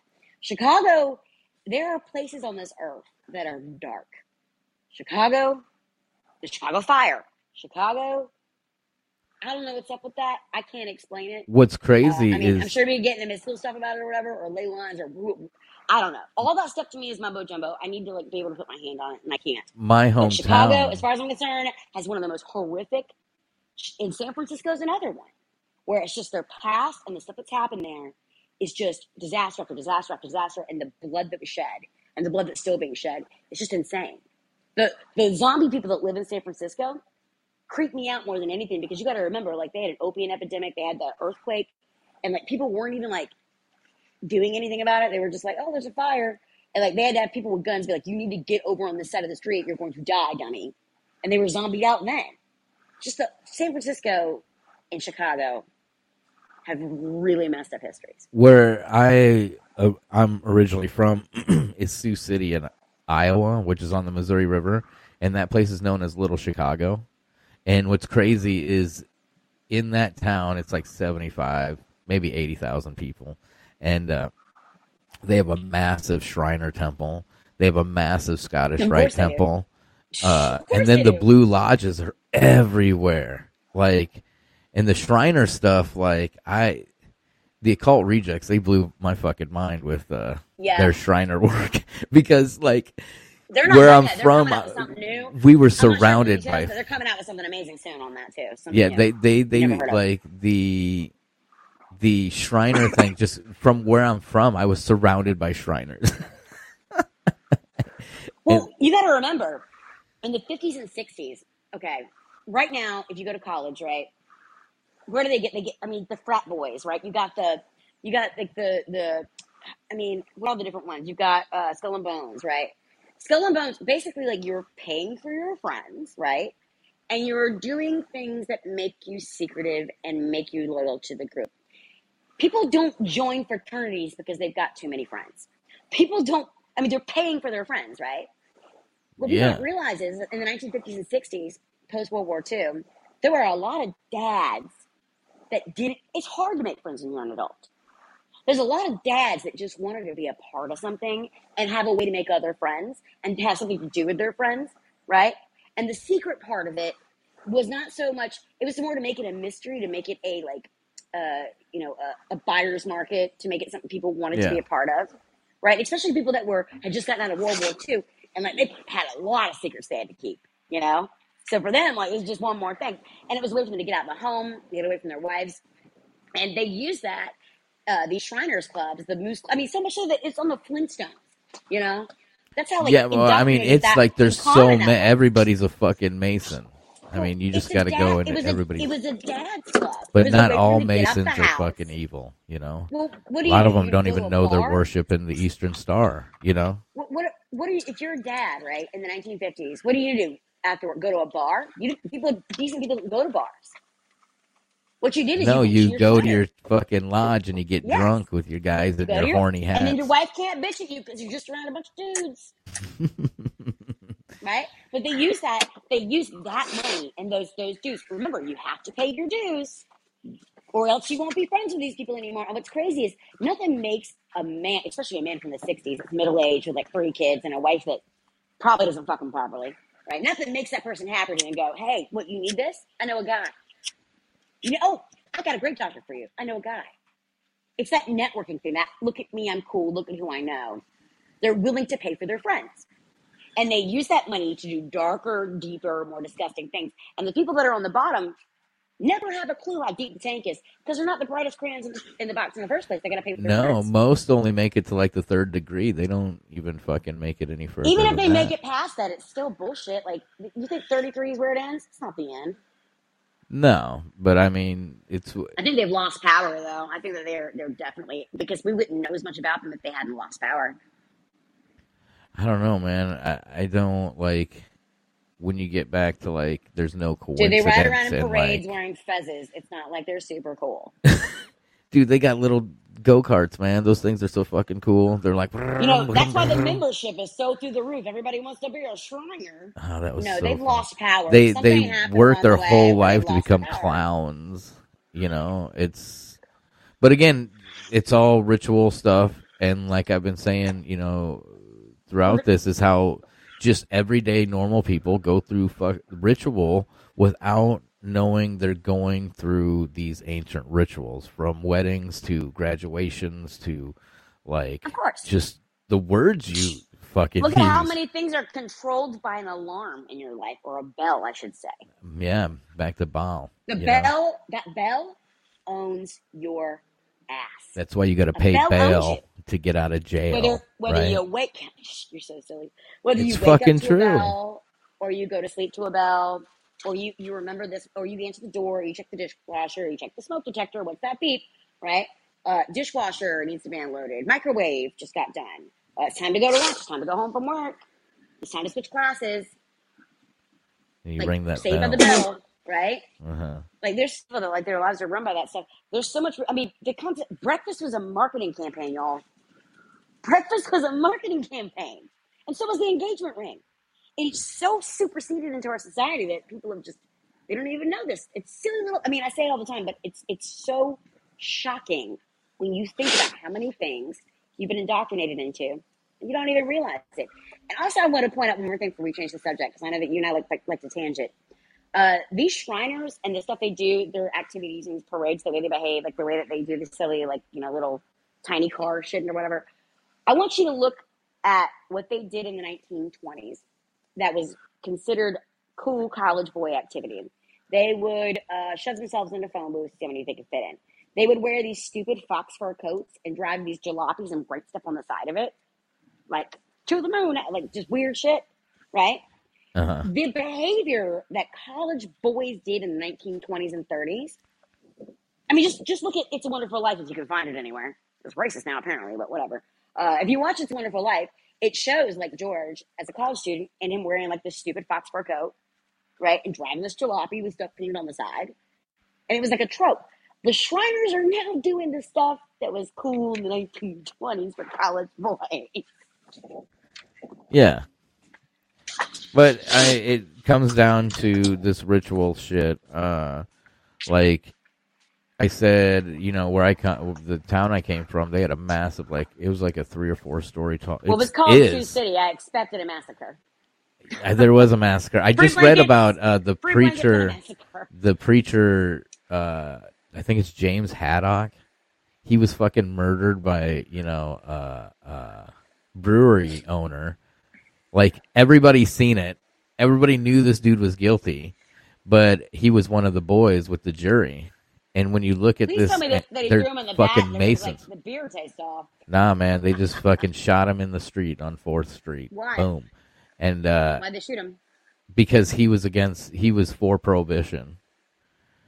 You know Oh, so they yeah, fucking well- capped him there in the street. And then uh we built a casino on top of the street. But uh they capped him there in the street. And then when you find out you know he was one of the boys with the guy who shot haddock was one of the boys with all the jury went out drinking before the verdict and shit like and you look at it they're all fucking masons they're all masons if you go and get the records on these guys See, that is they're all Scottish Rite motherfuckers.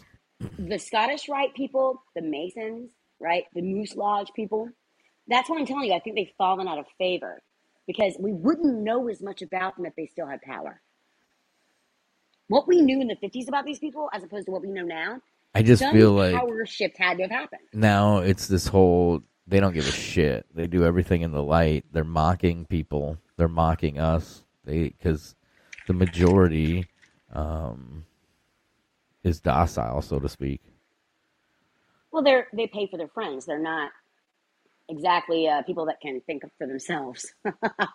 they're not super cool. and Well, people I'm not around. really talking about Masons. I mean, Masons, that's just like a front for the whole fucking thing. I mean, there's these dumb levels, and most of it's all Blue Lodge shit, and most, the majority of them don't have any fucking clue what they're fucking doing in their rituals and what they're actually fucking, um, um, No, they have no idea. taking an oath to, you know. But at the very top of the pyramid, so to speak, I mean, there's puppet masters, and If that is not a perfect analogy at the top of the pyramid.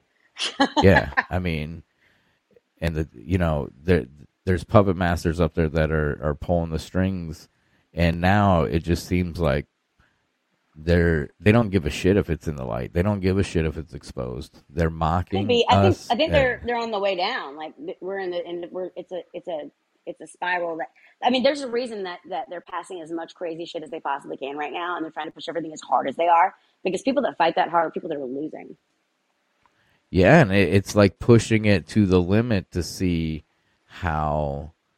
Well, the rubber band eventually has to spring back, Yeah, and I where's the get? and I Where's the think that spring we're back? in, this is the this is we're in the process of it's about to swing back, and that's why people like Sarah Silverman saying like, "Oh, we need to we need to break up the United States," you know.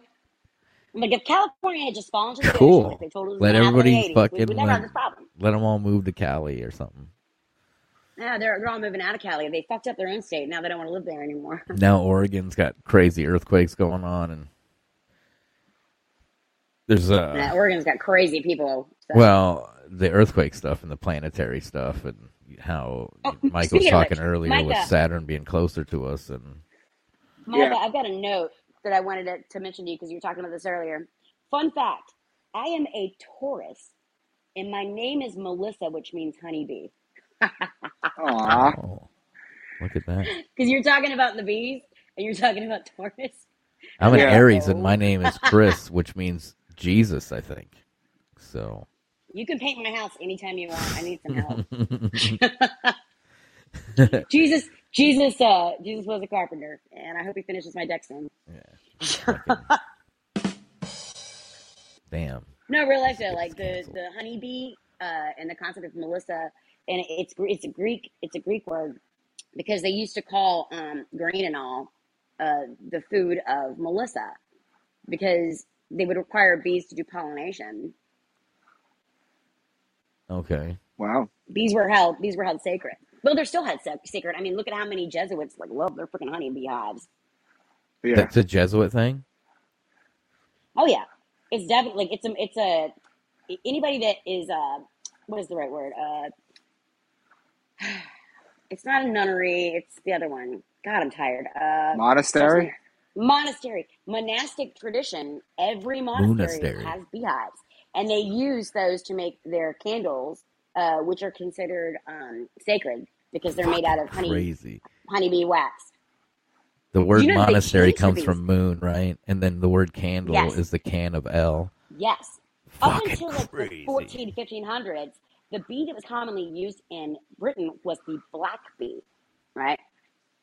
Then they switched over to the honeybee, which had a higher uh, yield because they were able to profit further off that. Because what you have is you have people that were living on the mon- the mon- monastic lands that were like landlords, right? And they had to cut like get their own like cut of you know they would rent the land and they would have to pay tribute.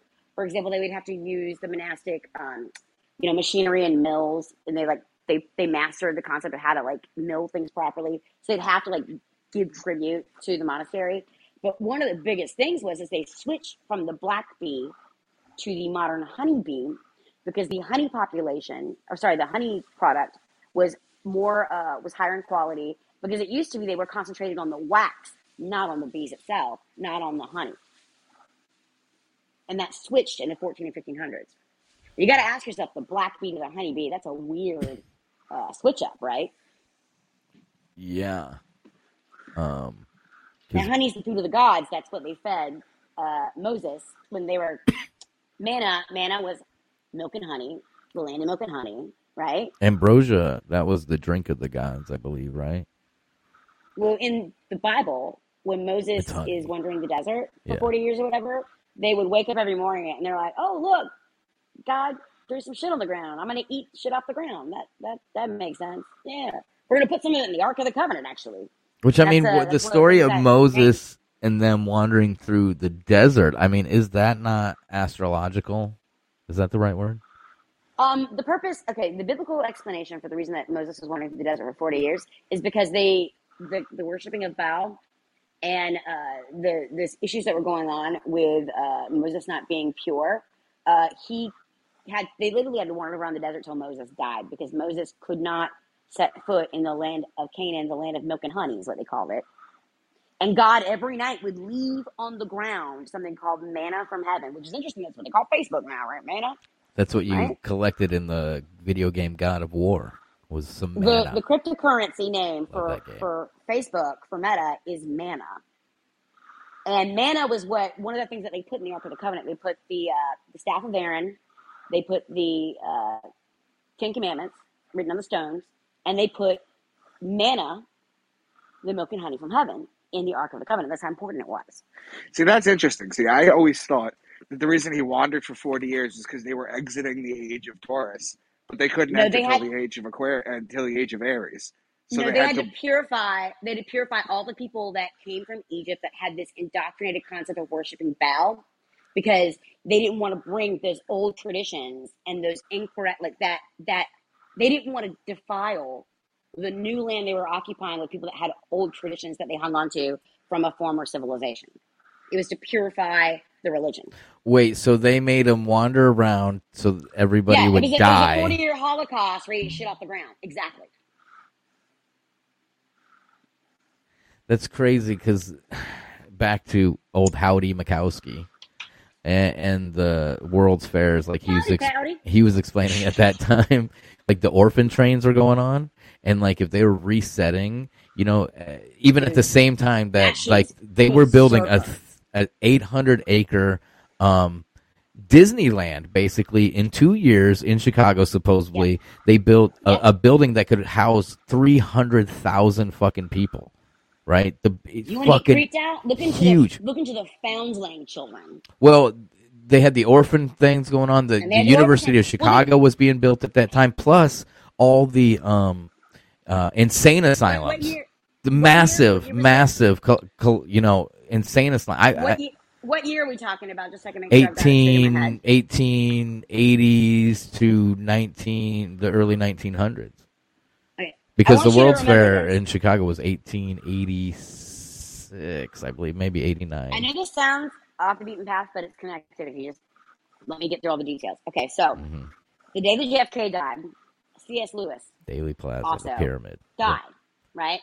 Did he really? Lewis, yes, same day, and so did um the guy that wrote um oh fuck, there's another what's his name? I always can't. I never can get his name right. The guy that uh fuck me, it'll come to me later. Uh, anyway, C.S. Lewis died the same day that Make a drop JFK that. died, and uh, what JFK was going on with him or whatever. There was another guy that also was big. God dang it! So there's three major people that died on that same day.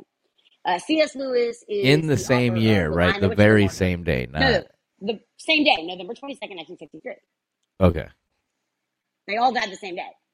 Um, basically, uh, C.S. Lewis was uh, he was a permanent bachelor. He's married to a woman that was 30 years old when he was.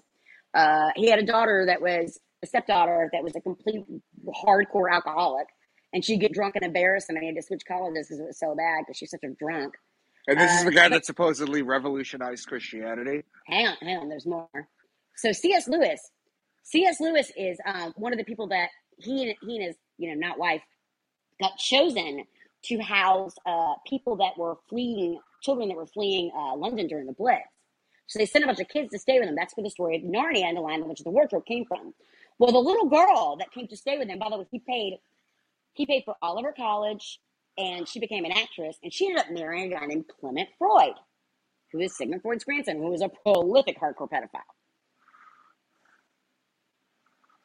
C.S. Lewis was in on it, and the, he wrote Mere Christianity, and the guy was a he was just like the rest of them, and he he was sacrificed. I think the same way that JFK was sacrificed, and I can't, God dang it, all Aldous Aldous Huxley. That's the third one. I heard the theory All died the same day, November twenty second, nineteen sixty three. JFK was like a king's sacrifice, where like he sacrificed himself. He knew he was going to get clapped.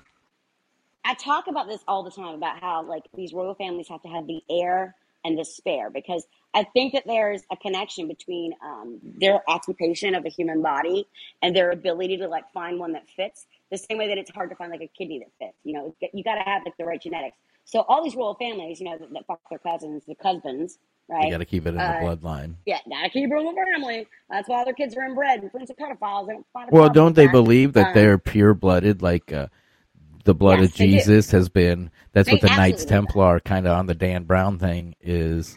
Dude, the queen Like- won't even let anybody touch her. She thinks she's so above everybody else. She's garbage. Uh, anyway, She's dead. The point being is, oh, shh, I believe she's been dead. dead. Honey, honey, if if the way I think things work is, she's been dead a long time. That is a You want to hear something person. crazy, guys? What's up?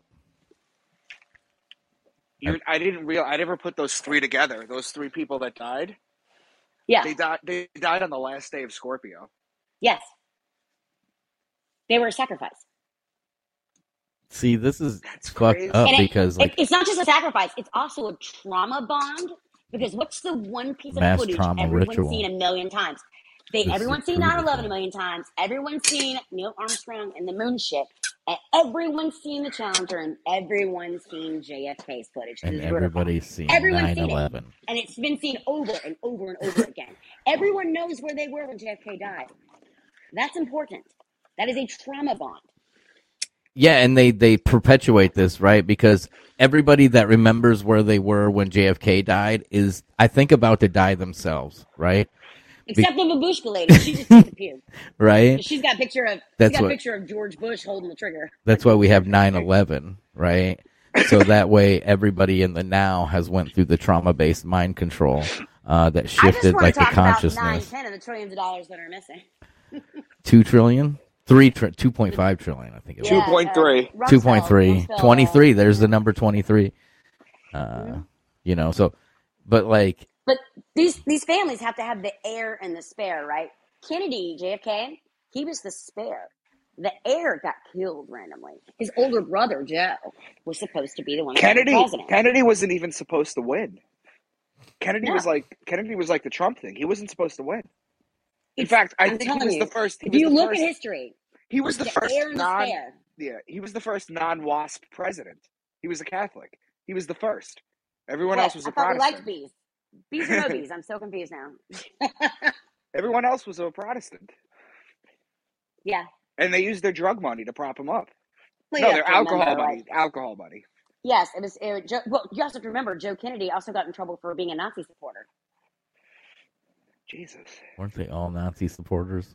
He got removed from his, his position as the ambassador because he was he was making friends with Hitler. The only reason anybody got out, though, all those people that ended up in, in Argentina, all those Nazis that got out, there's only two reasons that would have been a reason. Well, three. Number one, the war didn't actually until 1947. Just as Hitler died didn't mean it was over. They were carrying shit on Antarctica, and they hit all that. Number two, that they had submarines and got everybody out. Submarine license, you know, Lane Maxwell. You got to have goals. Uh, the third thing that was really it was the Catholic Church got him out. Either way, all those things are bad. it doesn't matter which scenario is correct; they're all like inconscionable. We're not even talking about the guys that had any skills that can make rockets and shit. We're just talking about guys being like, "Hey, you know, I made this gas and uh, it worked. You got a problem, I got a solution." and like Nazis, you know, uh, old Hitler there. I mean, he followed the stars. He was into. Dude, the thing that blows my mind the most about Hitler, and I, I, I heard someone say this the other day in a documentary I was watching, and it never occurred to me. Listen to this crazy shit. It's a simple statement, but when I say it out loud, you're going to go, whoa. Hitler was only in power for 12 years. The world changed forever in just 12 years. What do you make Look of at that what whole he story? did. And Yeah. I think it's full. I think they're full of shit. I, I mean, I, I don't understand where the money came from. They had nothing, and all of a sudden they had all this money. And granted, they were like taking Well, the Jews' didn't money. you know- They were But how much money? starving, right? Hold on a second. Wasn't Hitler's Hitler's mother or no, it was his mother or grandmother that was It a was servant grandmother. that it was grandmother that was a servant at the Rothschild house. He was he was an, he's, he was an illegitimate grandchild, def- definitely. That's um, fine. That's all fine and good, but look at look at how many Rothschilds died during uh during World War One. You'll find that there's only one. You know, Hitler could never happen again because the minute he started sending out mean tweets, they would have taken him off of everything. Right? Is it Probably. I mean, wait, But you're for- for saying I don't know, want you you to see- about that. Yeah. That's Where did what all that? Where did all the money? Where did all the money shot. come from for the ramp up for World War II? Well, they were like, they were. they were like money eating from? each And other the damn near, Jews, right? well, The no, Germans. after after well, after World War One, right? Which, by the way, they did get screwed on that deal, but uh, that was actually pretty fucked up the way they got treated when you look at all the details. But um, Who basically, after World War One, they had the Weimar Republic, right? And they had like the wheelbarrows of cash trying to buy bread and all that shit. And then Hitler came into power, and all of a sudden they were back on top. And the next thing you know, they're they're have this whole society and this war machine that's building Didn't built up. you But I mean, how many, how much money? If you if you took all the money from all the Jews in Germany at that time, how much money could it have possibly accounted for? Where did the Misty, money you're also from? forgetting. You're also forgetting that Prescott Bush funded Hitler's side of the war. Well, that and he stole Geronimo's skull. Clearly, the guy has no respect. you're forgetting. You know, he had early Bush money. He had uh, the Rothschilds money. Well, I mean, before Nazis Laura and Lawrence Germany, Bush, there was the Laura Lawrence Bush is Bolsheviks, right? Sorry, the garbage. Ukraines and how they went through and Well, they, you know why they're fighting over Ukraine, right? Because it's got a deep underground military base there that they want, I don't know. I just went and pyramids, re, and you know about the Holodomor and and what went on over there, like in the Bolshevik army. Uh, they were pretty The reason that Ukraine is fucking is something people want to control is because there's a major deep underground military base there, and it's also a black ops prison. Yep. And who knows what they have in there, and who knows who they have in there. But I know it's enough for Putin to want to fight over it, and for Joe Biden to go, oh, you know, I gave you all those that shit in Afghanistan. Well, and then they made to. everybody Well, they believe can't like exactly it's send. a Well, they superpower. can't send. They've already done the sending CIA. Uh, sorry, sending C-17s full of pallets of cash. Like that didn't work out as well as they thought it would. So, I mean, if you're going to pay off winning an election to the Chinese government, why not just leave all that equipment? I mean, that's billions of dollars. Dude, you're literally killing me on this C.S. Lewis Aldous Huxley thing. This is bugging Oh, me it's out. insane. And then, and then I want you to look into uh, Clement Freud and who he married, and the story behind the girl that became an actress that was the basis for Lucy in the Narnia books that came to stay with C.S. Lewis, and then he paid for her college and did all this stuff that just is inappropriate, right? And then she married one. A, he was a horrific pedophile and the grandson of Sigmund Freud, Clement Freud, and he lived two blocks from Madeleine McCann disappeared, Oh, and invited and invited her parents in for tea when they were looking for her. that's disgusting. And his wife had to have known, and I think she was a victim herself from C.S. Lewis. I think C.S. Lewis molested kids too. Good job, fuck sickos, man. You don't get to that level without a little pedophilia. It's You true. gotta have it in your background just to be able to be part of the club. This is true. Well, I mean, you have to going on, remember the only religion in the world that hasn't promoted pedophilia is Protestant Christianity. Because I mean, you got you got uh, what's her name uh, that that married uh, Muhammad, right? Um, she, she's six, so she's you know, hey, if I punch her and she bleeds, it's good, right? yeah, that, that's fucked up. Well, if you want to talk about Abrahamic religions, you might be right there. But there have been other so-called religions that don't promote pedophilia other than No, Abrahamic religions. no, no, they're right. They just kicked kids' heads down flights of stairs. You know, the piece of gods. Everybody does headhunters, something you to kids. I mean, it's fucked up. No, I'm talking about other groups of people throughout the world that had their own philosophical beliefs Well, about have to ask whatever the world why. was that What weren't is it Christians or Catholics or Muslims. That goes Think back about to like this. Baphomet, shit like that, where they Well, wanted to sacrifice children but let's just own. look at it. Oh, Let's just look at it from a, let's take out all the religion and just look at this from a logical perspective, right?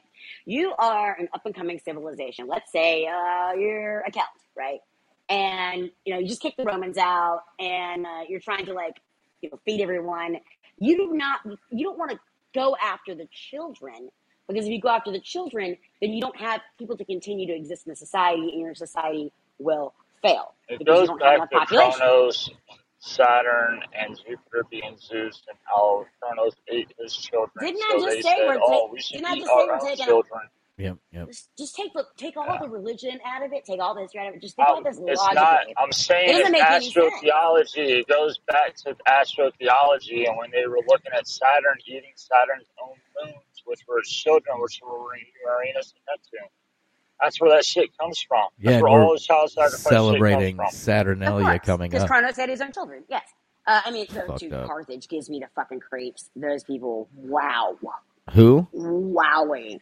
The Carth- Carth- Carthaginians, dark, dark shit.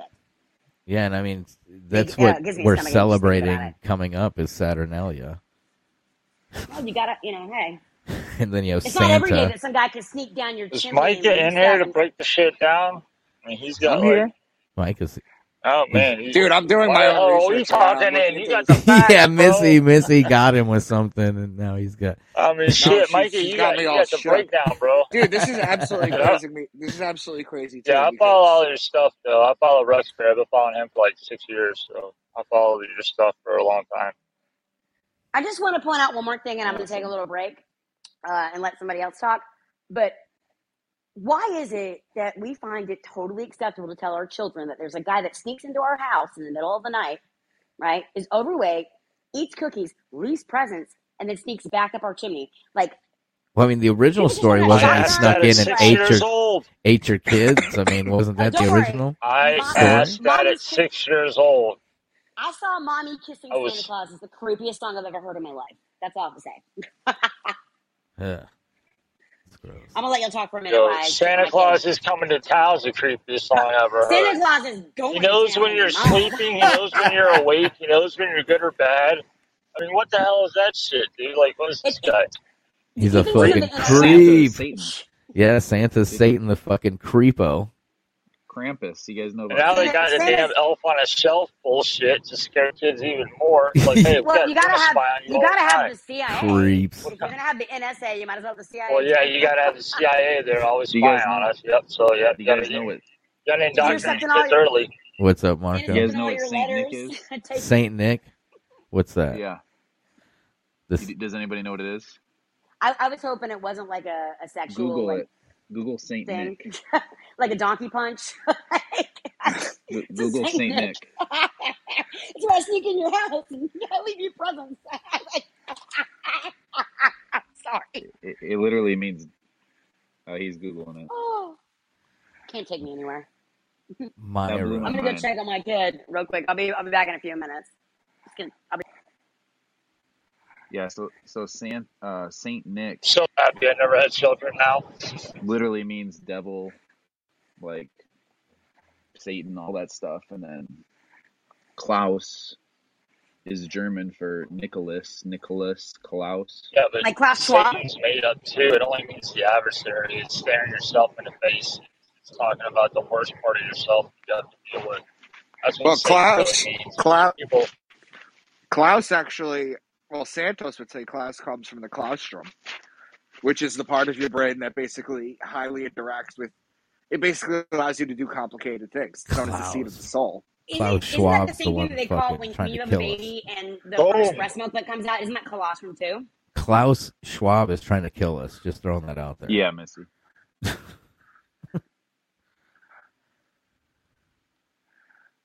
Well, it's really weird when you look up Krampus and you see like what he used to do. Like he rounded up all these kids and kidnapped them and threw them in a bag. Yeah, stuffed them in his Isn't sack. that what they talk about on Seinfeld when they're not having I don't know like major race racial you know just throwing shit out there? Krampus, the movie, don't they came out talk? a couple Don't they years ago. celebrate Krampus on Seinfeld? Isn't that what they do? Um, I don't remember. that was a long time ago. Yeah, I don't remember. I thought it was like a Jew uh, uh, Hanukkah or something, a mixture of Hanukkah and Christmas.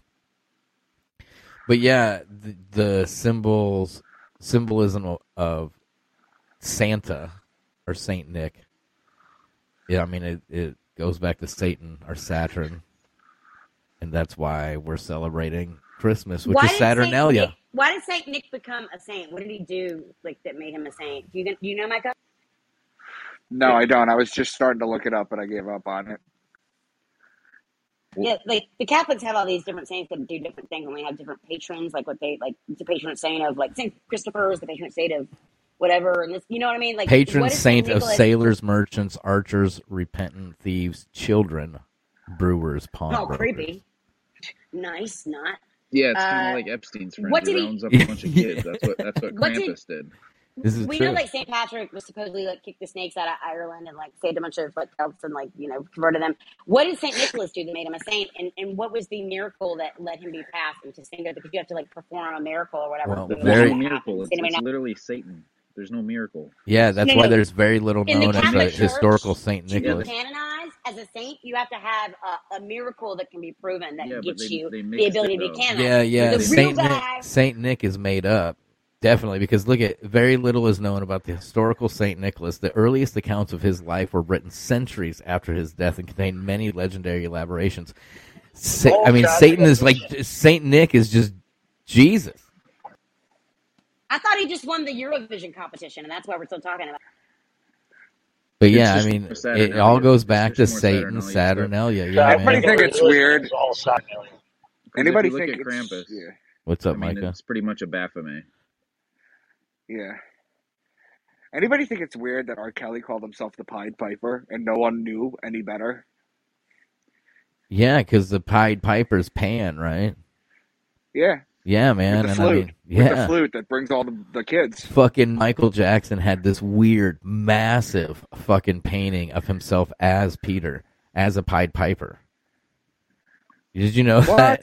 Dude, huge, huge fucking uh painting. I mean, it had to have been like 15, 20 feet tall. Please Massive. tell me it's in the South Park episode. Please tell me they put that in the South Park episode. Please. I don't know if it's in the South Park episode, but it is fucking creepy that he had a rendition of him as uh as Pan basically with the flute and he even had the little fucking elf or the hooves, you know the hooves and uh, he had little episode, kids yes. little kids sherbs or whatever naked little kids, you know, flapping the That's little right. tiny He does. wings. He dresses up as the Pied Piper, doesn't he, in the South Park episode? You're just ignorant. You're just ignorant. Dude, Sort of, yes. Yeah, man, because Peter it- Pan how is it Michael Peter Jackson Pan, what's his face, was a fucking pedophile. He wrote that book for a little boy that he was in love and C.S. Lewis is infatuated not with. far behind him, y'all. Look I'm trying to find something on C.S. Lewis. All I could find is Lewis Carroll. Fuck yeah. Lewis Carroll is Alice in Wonderland. I know, uh, C.S. that- Lewis is The Lion, the Witch, and the Wardrobe. Uh, no, I know who he I know is- who he is. I'm saying is I can't find Oh. anything on C.S. Lewis. Have you tried DuckDuckGo? Yeah, I did. I'm, I'm like I'm like flipping through it. Yeah, J.M. What don't are, you, what are you use looking for? J.M. What is it you want to find book. on him? Because Just any Uh, dirt, any shit It's on like him. Pan's Labyrinth. Okay, Pan is it's because you have to watch you have to watch the documentary about his life where it discusses like uh, who he is. It's it's free on YouTube. Was he like molested blow- growing up? Uh, well, I know he probably molested kids because he paid off that girl that married another molester that married freaking Clement Freud that came to stay at his house during the Blitz, and that's why he wrote the Narnia books.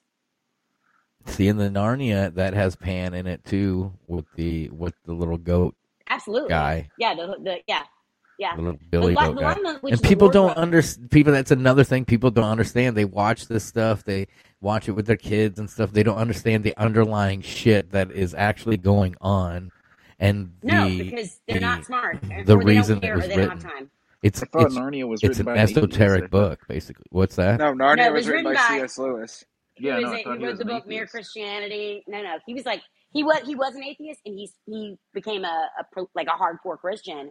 They say that he used to talk with um, what's his name, J.R.R. Tolkien, Lord of the Rings. They would have like debates left and right. About it. Well, about that's why their books are so similar. And like when it looks at, like when you s- look at Well, the if you're seven books, diddling little they're- they're a lot kids, you must not believe in God, period. I mean, you wouldn't be fucking around with little kids if believe in some type of God. but it They're doesn't the mean they Catholic don't Church. like the kids aren't gonna fuck themselves.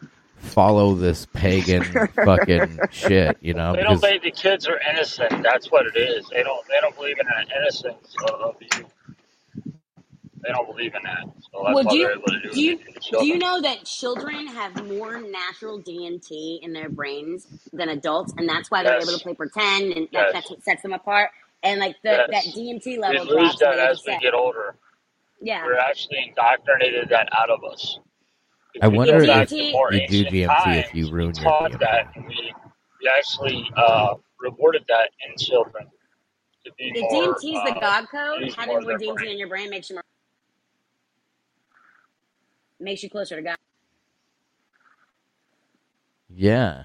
I mean, like I was saying earlier, um, how I catch myself when I talk about the body, you know, being designed. I mean, I think a lot of people will say that, you know, even if they don't believe, even if they're atheists, you can catch them saying, you know, the body, the body wasn't designed to do this, or you know, just in speaking.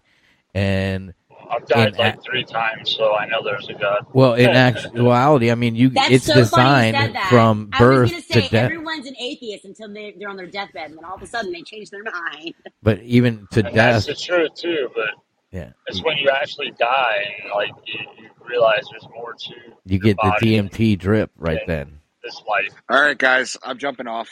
Yeah, man, it was it was uh yeah uh thanks for coming on, Micah. Yeah, we'll do this anytime. We'll have to That do it that again. C.S. Lewis stuff is giving you the creeps, huh? It's one, not giving me the creeps, but like you just you, you, you you're just like juicing my brain so I can write some stuff for my eighth book. yeah, look into And Mike, which man, your books are awesome, bro. Thanks for writing them, man. You do good work, man. Is this Abel? Putting it out there. Is this Yeah. Abel? Abel, not thank you Cain. so Yeah. much, man.